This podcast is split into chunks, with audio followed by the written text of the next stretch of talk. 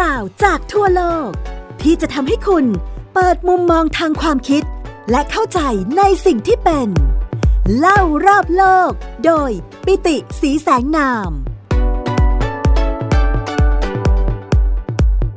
สวัสดีครับ คุณผู้ฟังที่รักทุกท่านขอต้อนรับสู่ไทย PBS Podcast เล่ารอบโลกโดยผมปิติสีแสงนามครับ สัปดาห์นี้นะครับ ผมอยากจะมาชวนคุยครับ ในเรื่องของภาพยนตร์อินเดียครับ หรือว่าหนังแขกนะครับ ที่หลายๆ คนตอนนี้เนี่ยกำลังให้ความสนใจกันมาก ๆ เลยนะครับ นั่นก็คือภาพยนตร์เรื่องชื่อว่าลาซิงจัดดานะครับ क्या पता हमें है कहानियां हैं कहानी में हम पम ราซิงจัดด้าเนี่ยถือว่าเป็นหนึ่งในภาพยนตร์อินเดียที่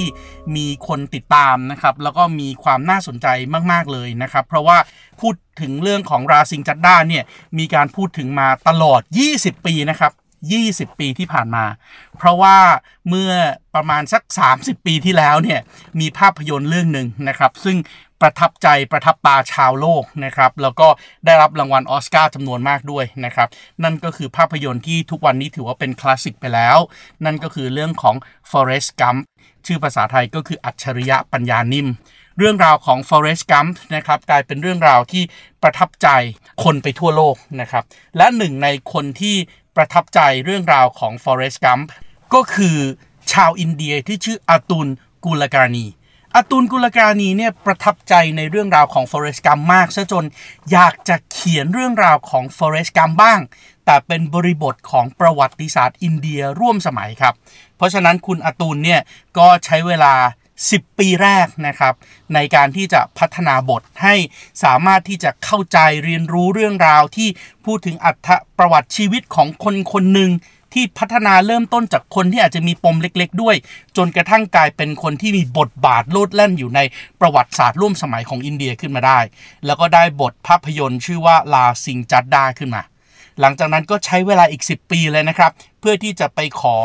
ใช้สิทธิทรัพย์สินทางปัญญากับคุณอีริกโรธซึ่งเป็นผู้เขียนนวนิยายเรื่องของ Forrest Gump ใช้เวลา 10 ปีนะครับในการที่จะพัฒนาบทออกมาร่วมกับอีริกโรธนะครับจนในที่สุดได้ภาพยนตร์ Forrest Gump เวอร์ชันบอลิวูดที่ชื่อว่า Laal Singh Chaddhaที่พร้อมที่จะทำการสร้าง แต่กว่าที่จะพร้อมทำการสร้างได้ ก็ต้องใช้เวลาอีก 2 ปีนะครับกว่าการถ่ายทำจะเสร็จ เพราะว่าถ้าคุณผู้ฟังท่านไหนเคยชมภาพยนตร์เรื่อง Forest Gump ก็จะทราบนะครับว่ามันมีการถ่ายทำในหลากหลายโลเคชันหลากหลายช่วงเวลาทางประวัติศาสตร์มากๆนะครับเพื่อที่จะได้หนังที่สมบูรณ์หนึ่งเรื่อง แต่ประกอบกับการเกิดขึ้นของการแพร่ระบาดโรคโควิด -19 นะครับก็เลยทำให้อเมียคาน Productions นะครับซึ่งเป็นผู้ผลิตหนังเรื่องนี้ ใครได้ยินชื่ออาเมียข่านก็คงจะจำได้นะครับว่าเป็นชื่อของพระเอกหนังอินเดีย ซึ่งโด่งดังมากจากหนังคลาสสิกของอินเดียร่วมสมัยนะครับไม่ว่าจะเป็นเรื่อง PK หรือว่าเรื่อง Three Idiots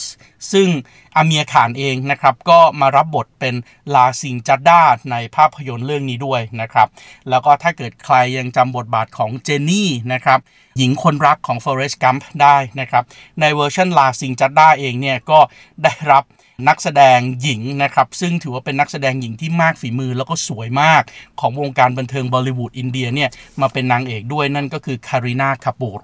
เพราะฉะนั้นไม่ว่าจะเป็นเรื่องของบทภาพยนตร์ เรื่องของการสร้าง เรื่องของการลงทุนสร้าง เรื่องของ production เรื่องของนางเอก เรื่องของพระเอกเนี่ยถือว่าเรื่องนี้ไม่เป็นรองใครนะครับแล้วว่าอันหนึ่งที่ผมอยากจะนำมาเล่าให้คุณผู้ฟังได้ปูพื้นนะครับ เตรียม รับรู้เรื่องราวไว้ก่อนนะครับ ก่อนที่จะไปดูภาพยนตร์เรื่องของลาซิงจัดดาเรื่องราวเหล่านี้ที่จะเกิดขึ้นในภาพยนตร์เรื่องลาซิงจัดดาเนี่ยเป็นเรื่องราวที่มีการอ้างอิงกับประวัติศาสตร์ ร่วมสมัยของประเทศอินเดียครับ เพราะฉะนั้นเพื่อไม่ให้เป็นการสปอยหนังเรื่องนี้นะครับ ถึงแม้ว่าคุณผู้ชมอาจจะเคยดูเรื่องของ Forest Gump และรู้เรื่องราวของ Forest Gump ไว้แล้ว ผมก็จะขออนุญาตนำเอาเรื่องราวที่เป็น แบ็กกราวน์ทางประวัติศาสตร์ ร่วมสมัยของอินเดีย ในช่วงเวลาที่อาจจะกล่าวถึงนะครับในภาพยนตร์เรื่องนี้ก็คือตั้งแต่ช่วงทศวรรษ 1970 ตอนปลายนะครับมาจนถึงปีปัจจุบันก็คือปี 2000 ทศวรรษที่ 2020 นะครับมาเล่าให้คุณผู้ฟังฟัง ประวัติศาสตร์ของอินเดียในช่วงเวลานี้เนี่ยนะครับประมาณสัก 40-50 ปีที่ผ่านมาที่เราเรียกว่าประวัติศาสตร์ร่วมสมัยเนี่ยมันเป็นประวัติศาสตร์ที่เราเห็นความขัดแย้งกันของ ปมต่างๆ มากมายในประเทศอินเดีย โดยเฉพาะปมขัดแย้งทางด้านศาสนาครับ ปมขัดแย้งทางศาสนา ซึ่งแน่นอนศาสนาใหญ่ของคนอินเดียที่นับถือกันมากที่สุด ก็เป็นศาสนาพราหมณ์ฮินดูนะครับรองลงมาคือศาสนาอิสลาม และศาสนาซิกซึ่งทั้ง 3ศาสนาเองเนี่ยนะครับก็มีศาสนิกอยู่เป็นจำนวนมาก เรากำลังพูดถึงหลักเป็นล้านคน และศาสนิกเหล่านี้บางครั้งก็มีการตีความทางศาสนาที่ผิดพลาดคาดเคลื่อน จนกลายเป็นความคิดแบบสุดโต่ง หรือที่เราเรียกว่า extremism และ extremism เหล่านี้บางครั้งบางทีก็สร้างปัญหาความวุ่นวาย ตลอดทั้งประวัติศาสตร์ของอินเดียด้วย เพราะฉะนั้นผมขออนุญาตเริ่มต้นนะครับในช่วงของปลายศตวรรษที่ 19 ต่อเนื่องถึงปลายศตวรรษที่ 20 ก็คือจนถึงสัก ปี 2000 ที่ผ่านมานะครับ สิ่งที่เกิดขึ้นก็คือฮาริมันเดียร์ซาหิบครับฮาริมันเดียร์ซาหิบ หรือว่าวิหารทองคำที่เป็นคุรุทวารา นะครับ คุรุทวารา นี่ก็จะเป็นชื่อเฉพาะที่เราใช้กับศาสนสถานของศาสนาซิกข์นะครับฮาริมันเดียร์ซาหิบ หรือว่าวิหารทองคำซึ่งเป็นคุรุทวารา หรือศาสนสถานที่สำคัญที่สุดในศาสนาซิกเนี่ย ตั้งอยู่ในเมืองชื่อว่าอามริสะ ที่รัฐปัญจาบทางตอนเหนือของประเทศอินเดีย ตลอดช่วงเวลาดังกล่าวนะครับปลายศตวรรษที่ 19 ถึงปลายศตวรรษที่ 20 เนี่ยวิหารแห่งนี้ถูกใช้เป็นฐานที่มั่นของขบวนการเคลื่อนไหวของกลุ่มศาสนิกในศาสนาซิก ในนามสิงสภา หรือว่าสิงสบา movement โดยในระยะแรกนะครับ กลุ่มดังกล่าวก็เคลื่อนไหวเรียกร้องให้มีสิทธิเสรีภาพในการนับถือศาสนานะครับ แล้วก็ต้องการให้ชาวซิกเนี่ยมีบทบาทเท่าเทียมกับศาสนิกอื่น ๆ ศาสนาอื่น ๆ ในประเทศอินเดีย โดยเฉพาะอย่างยิ่งในช่วงของการเรียกร้องเอกราช ในช่วงทศวรรษ 1940-1950 ของประเทศอินเดีย แต่พอถึงช่วงทศวรรษ 1980 ครับ เหตุการณ์รุนแรงก็เกิดขึ้น เมื่อกลุ่มหัวรุนแรงชาวซิกข์ ซึ่งนำโดยจาร์เนลสิงห์ พินทรานวาเลเนี่ยได้สร้างกองกำลังติดอาวุธชาวซิกข์ ที่ต้องการแบ่งแยกดินแดนจากอินเดียขึ้นมาครับ และพวกเขาก็ต้องการที่จะสร้างรัฐใหม่ขึ้นมาในนามรัฐที่ชื่อว่าคาลิสถาน แล้วกลุ่มติดอาวุธเหล่านี้ของจาร์เนลสิงห์เนี่ยก็ไปใช้มหาวิหารทองคำแห่งนี้แหละครับ ในการที่จะซ่องสุมกำลังพลและอาวุธ ซึ่งแน่นอนครับ ในเวลาช่วงนั้นทศวรรษ 1980 ประธานาธิบดีหญิงเหล็กของประเทศอินเดียนะครับก็คือนางอินทิราคารทียอมให้เกิดการแบ่งแยกดินแดนก่อตั้งคาลิสถาน แล้วก็แยกอำนาจอิทธิปไตยแยกบูรณภาพแห่งดินแดนออกจากประเทศอินเดียไม่ได้ ดังนั้นในปี 1984 ประธานาธิบดีอินทิราคารทีจึงสั่งปฏิบัติการทางการทหาร ที่มีรหัสเลขชื่อว่า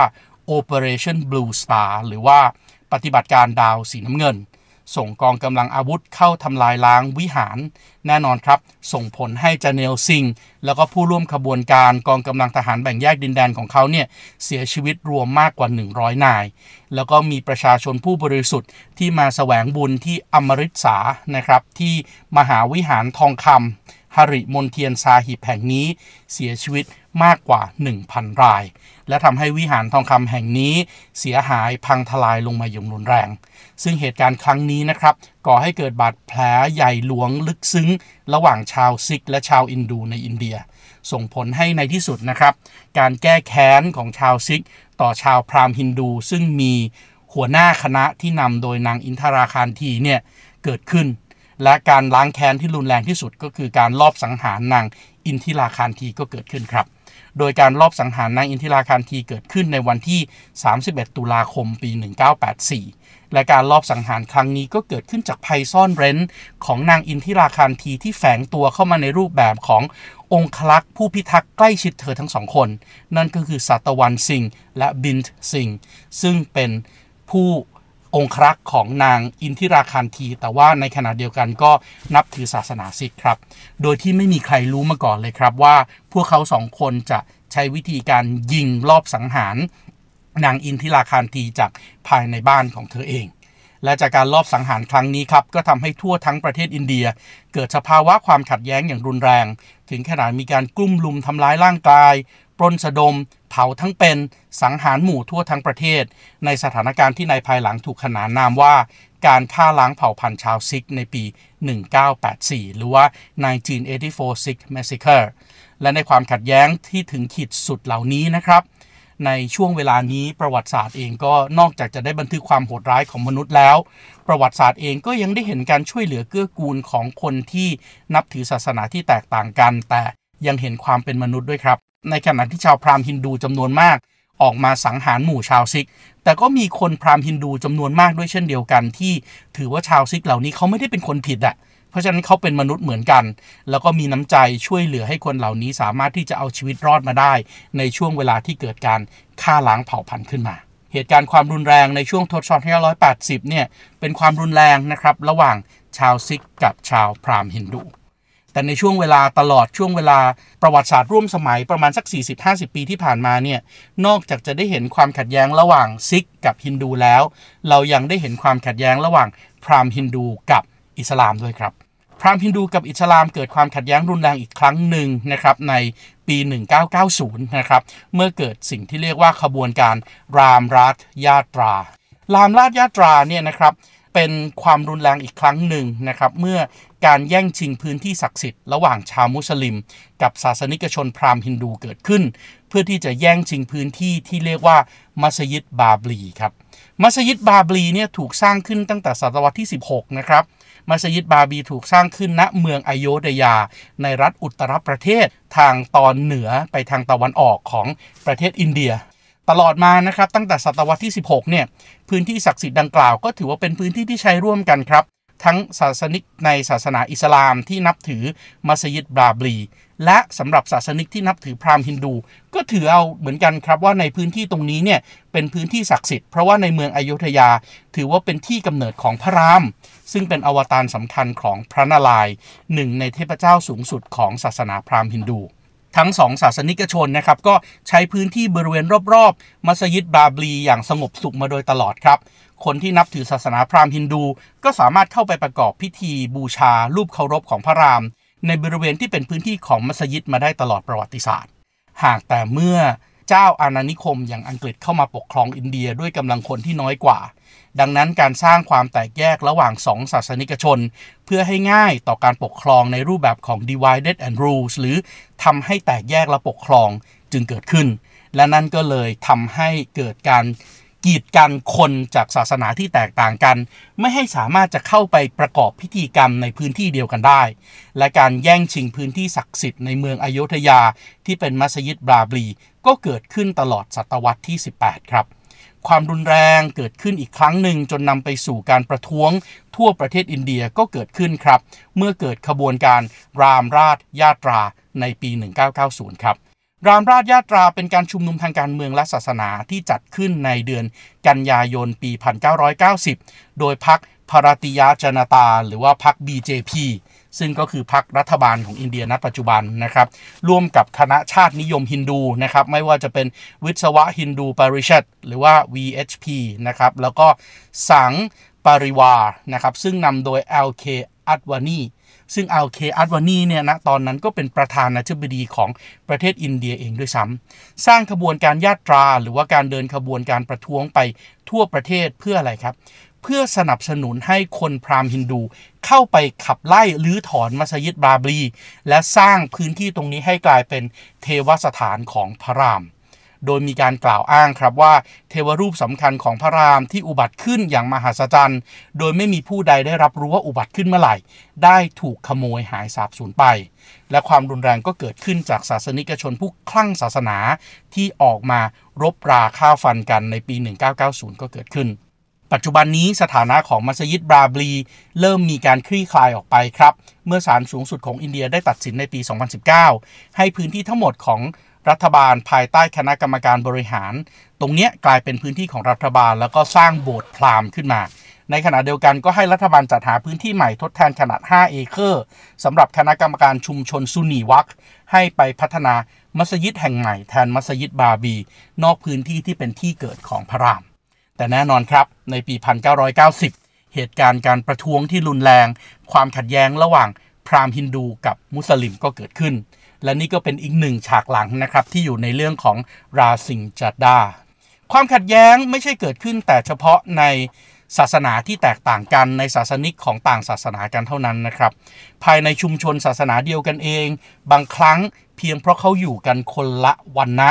ความรุนแรงก็เกิดขึ้นได้เช่นเดียวกันนะครับ อย่างเช่นในปี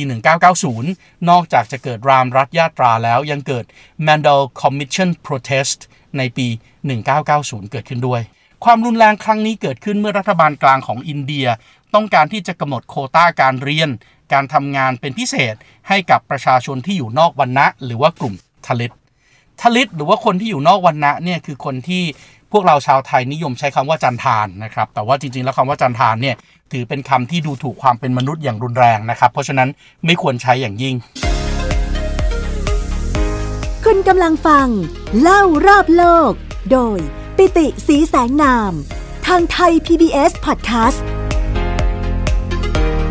ปี 1990 เนี่ย รัฐบาลกลางของอินเดียมีการตั้งคณะกรรมการที่นำโดย BP มันดาวขึ้นมาศึกษา ว่าโคต้าสำหรับประชาชนที่ถือเป็นคนนอกวันนะคนวันณะล่าง และกลุ่มชาติพันธุ์ต่างๆ ซึ่งอินเดียใช้คำว่า Other Backward Class หรือว่า OBC เนี่ย ควรจะเป็นเท่าไหร่ ที่จะให้มีโคต้าสำหรับคนกลุ่มนี้ในการรับราชการ มีโคต้าเท่าไหร่นะครับสำหรับให้คนกลุ่มนี้ได้เข้าเรียนในมหาวิทยาลัย ซึ่งคณะทำงานของ BP m a n d a l เสนอให้มีโคต้าอยู่ที่ 49.5%ของที่นั่งทั้งหมดทั้งในการรับราชการและการเข้าเรียนในมหาวิทยาลัย และนายรัฐมนตรีของอินเดียขณะนั้นก็คือ VP ซิงเองเนี่ยก็ดูเหมือนกับจะเห็นดีด้วยนะครับ เพราะนั้นในปี 1990 เราต้องเข้าใจก่อนนะครับว่าช่วงเวลานั้นน่ะอินเดียกำลังอยู่ในภาวะวิกฤตเศรษฐกิจถดถอย เงินเฟอ้อสูง อัตราว่างงานสูง และผู้คนกำลังอดอยาก ดังนั้นสำหรับผู้ที่มีความรู้มีความสามารถ และอยู่ในวันณะสูง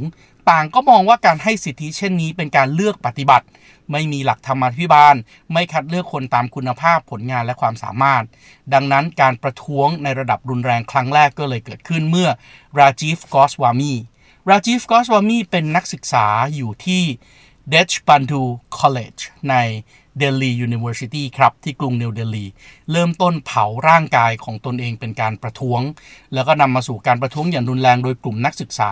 ทั่วทั้งประเทศ จนต้องมีการหยุดเรียนการเรียนการสอนในการเรียนการสอนระดับมหาวิทยาลัย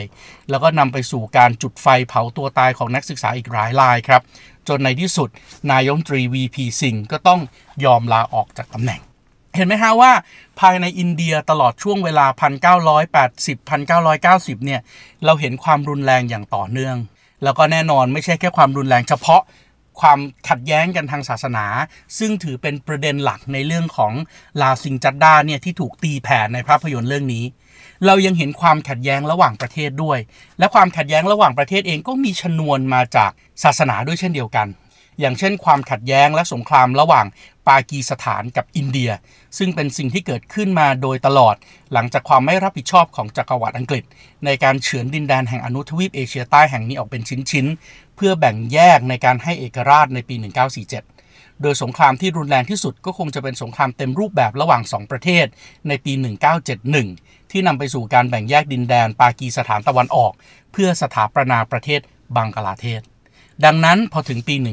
1999 บางฝ่ายในรัฐปากีสถานที่มีความไม่พอใจกับประเทศอินเดีย จึงเปลี่ยนยุทธวิธีในการรบจากสงครามเต็มรูปแบบที่ลบแพ้อินเดียจนสูญเสียปากีสถานตะวันออก และกลายเป็นประเทศใหม่คือบังกลาเทศ กลายเป็นการส่งกองกำลังผู้ก่อการร้าย ที่ถูกชักนำให้หลงผิดในการตีความหลักการทางศาสนาในนาม กองทัพแห่งความชอบธรรม หรือว่า Army of the Righteous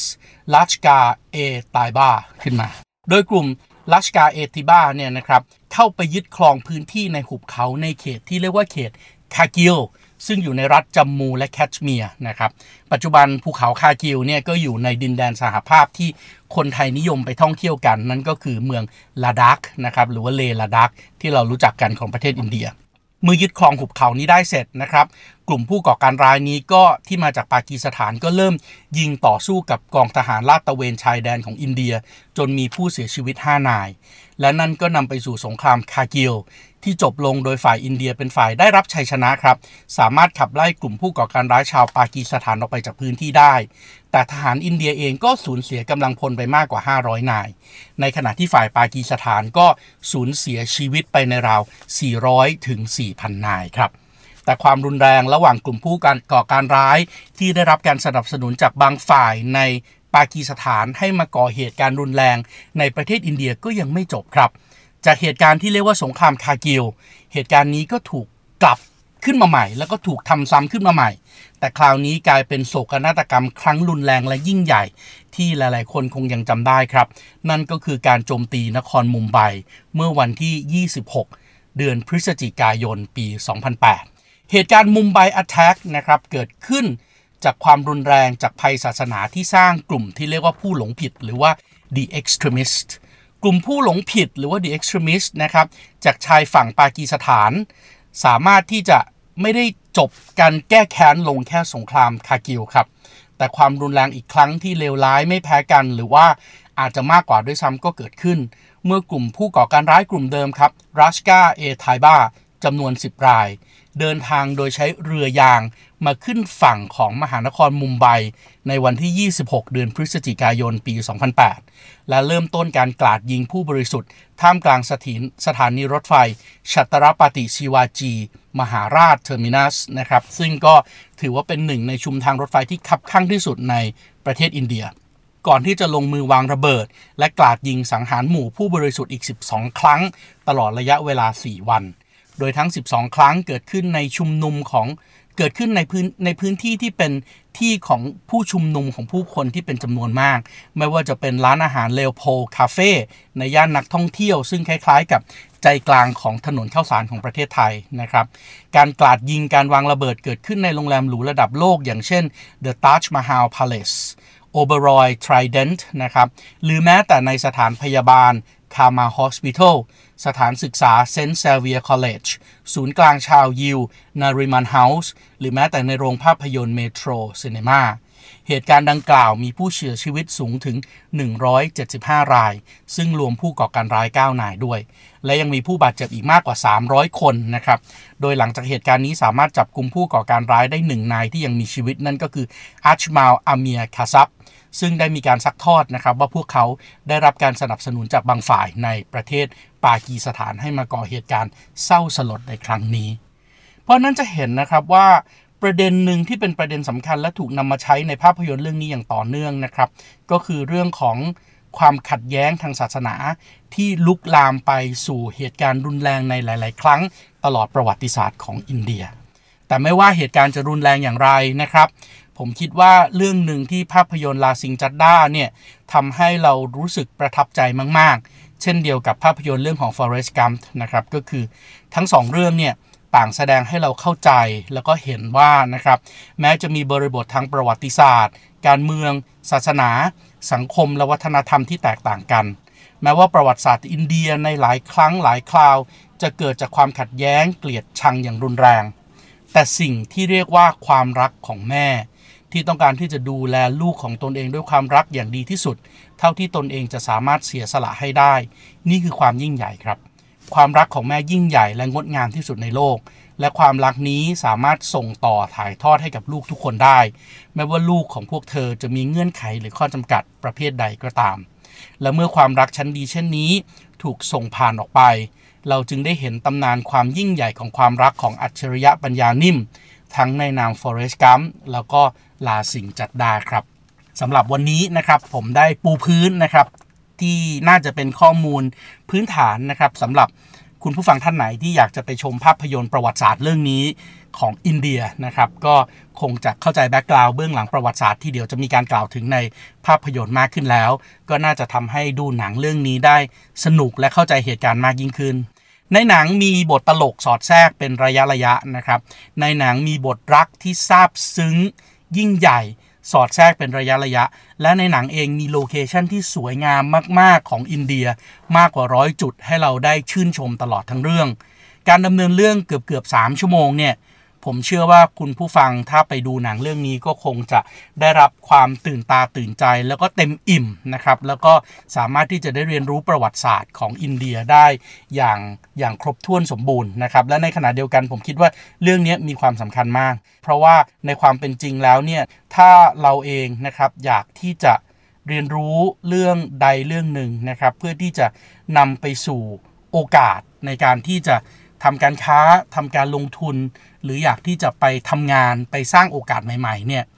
เรื่องของการเรียนรู้เรื่องสังคมวัฒนธรรมผ่านประวัติศาสตร์ ถือว่าเป็นสิ่งที่มีความสำคัญมากครับ และตลอด 3 ชั่วโมง ภาพยนตร์เรื่องลาสิงจัดด้าได้ทำหน้าที่นี้ได้อย่างสมบูรณ์ครับเรียนเชิญนะครับสำหรับท่านผู้ฟังคนไหนที่มีความสนใจภาพยนตร์เรื่องนี้จะเข้าฉายในโรงภาพยนตร์ตั้งแต่วันที่ 1 กันยายนนี้ครับสำหรับวันนี้ไทย PBS Podcast เล่ารอบโลก ผมปิติศรีแสงนามขอลาไปก่อน สวัสดีครับ ติดตามรับฟังรายการ เล่ารอบโลก ได้ทางเว็บไซต์และแอปพลิเคชันไทย PBS Podcast